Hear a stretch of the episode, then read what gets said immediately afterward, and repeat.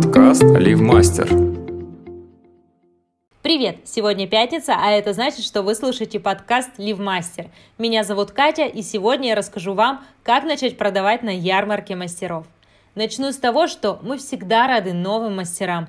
На нашей платформе вы можете реализовать свои авторские изделия и оригинальные подарки ручной работы. Ежедневно наш сайт посещает множество ценителей хендмейда, желающих приобрести особенные вещи и подарки для своих близких людей. А еще на ярмарке мастеров можно продавать материалы для творчества, винтажные изделия и цифровые товары. Магазин на ярмарке мастеров открывается абсолютно бесплатно. Если у вас еще нет аккаунта, вы можете его легко создать. И сейчас я вам расскажу, как это сделать. Ставьте этот подкаст на паузы, если вам понадобится время, потому что ввести название почты или другие контактные данные не всегда удается быстро, а важную информацию упустить не хочется. Ну что, приступим? Нажмите на кнопку «Создать магазин» в верхнем правом углу страницы или соответствующую иконку, если вы зашли с мобильного устройства. Дальше все очень просто. Всего лишь нужно следовать инструкциям. В появившемся окне укажите ваш email и придумайте пароль. Не забывайте, что он должен состоять из цифр, больших и маленьких букв, написанных на латинице. Напишите название вашего магазина, то, под каким именем вас будут знать пользователи портала, и обязательно укажите свой город, из которого вы будете отправлять посылки своим покупателям. Выберите, в каком качестве вы хотите зарегистрироваться. Это может быть физическое лицо, индивидуальный предприниматель или общество с ограниченной ответственностью. А дальше все очень просто. Нажмите на кнопку «Создать магазин» и завершите процедуру регистрации, подтвердив email. Я вас поздравляю! Самое время оформить магазин и добавить товары. Теперь вам нужно разместить свою первую работу на ярмарке мастеров. Чтобы начать продавать, нажмите кнопку «Добавить работу» на странице «Мой магазин». Расскажите о своем изделии, напишите название, выберите подходящую рубрику каталога и укажите статус готовности и стоимость работы. Опишите дополнительные параметры и характеристики товара.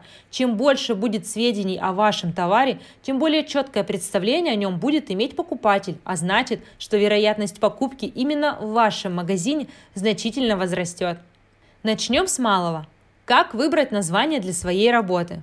Как минимум, оно должно дать покупателю точное представление об изделии, поэтому очень важно указать, что именно вы продаете. Например, если вы продаете серьги, в названии работы обязательно должно быть слово «серьги». Если платье, то слово «платье». А еще будет круто, если вы напишите материал, из которого создано изделие, расскажете про размеры товара, технику, в которой выполнена работа и напишите про ее цвет.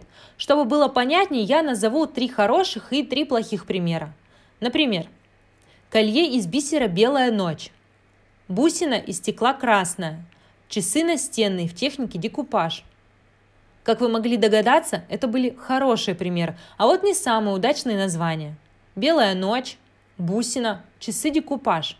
Также в названии не нужно писать постороннюю информацию. Такие слова, как продано, бронь, резерв, акция, распродажа засоряют название, а некоторые слова и вовсе могут отпугнуть или разочаровать потенциальных покупателей. Если ваша работа продана, но вы готовы сделать новую по ее мотивам, присвойте ей статус для примера. Если товар отложен или забронирован для покупателя, лучше напишите об этом в описании изделия, но точно не в названии. Запомните, что правильные названия положительно влияют как на эффективность поиска работ на ярмарке мастеров, так и на видимость страниц вашего магазина поисковыми системами, что приведет к вам больше посетителей и, конечно, увеличит продажи. Кстати, при добавлении работы очень важно сразу выбрать для нее подходящую рубрику каталога, соответствующую типу размещаемого товара. От того, насколько точно вы это сделаете, зависит, найдет ли вашу работу покупатель. Поэтому, если у вас возникли сомнения при выборе рубрики для своей работы, посмотрите, где в каталоге уже размещены изделия из этой же товарной категории. И у вас не останется вопросов, а покупатель быстро найдет ваш товар. Не забывайте устанавливать подходящий статус для товара в зависимости от того, является он же полностью готовым или же существуют дополнительные сведения о сроках изготовления. Нужно понимать, что готовая работа – это та работа, которая ждет покупателя и не требует доработок. Статус работы «сделано на заказ» означает, что вы готовы выполнить точно такую же работу, как на фото, но для этого вам нужно какое-то время. Статус для примера ставится в том случае, если вы не можете повторить работу точь-в-точь, но можете сделать новые работы по ее мотиву. Теперь поговорим про описание работы. Будет здорово, если вы предоставите дополнительные сведения о товаре и вдохновите покупателей интересной историей создания работы. Если вы подписаны на наши соцсети, то наверняка замечали, что каждая публикация сопровождается небольшим описанием. Иногда это описание придумывает наша команда, а иногда мы берем уже готовый текст у автора работы. И я, честно говоря, очень радуюсь, когда мастера пишут авторские истории, потому что только мастер может рассказать о своей работе работе с невероятной любовью, трепетом и особым шармом. И когда я вижу истории создания работ в описаниях к товару, я просто аплодирую мастеру.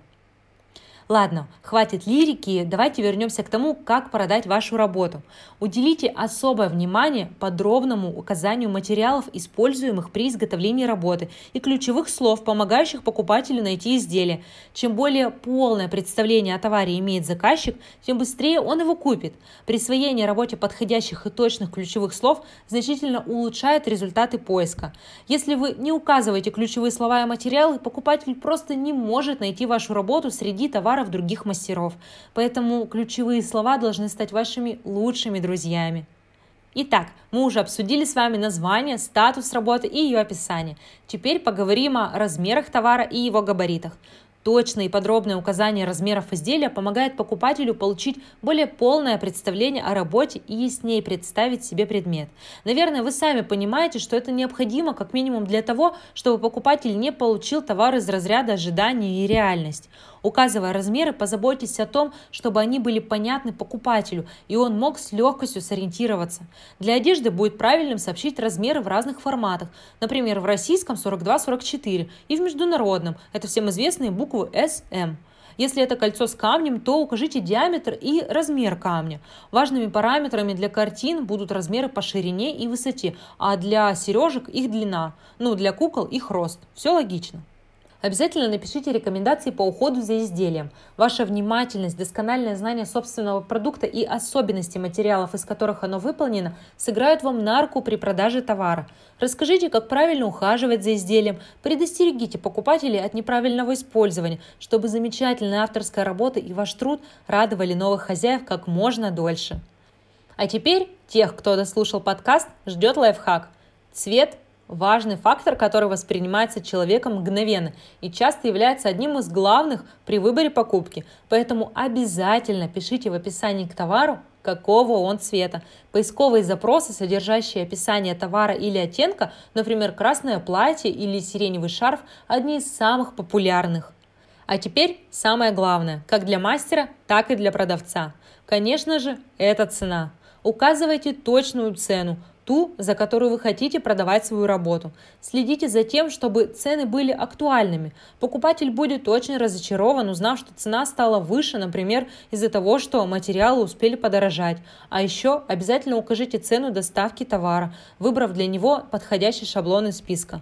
Полное представление о возможных способах и стоимости доставки работы позволяет покупателю быстрее принять решение о покупке и не задавать дополнительных вопросов в личной переписке. Короче говоря, чем больше напишите о своей работе, тем меньше вопросов вам зададут покупатели. На этом у меня все. Я желаю вам удачи в развитии своего магазина и не прощаюсь, а говорю до новых встреч!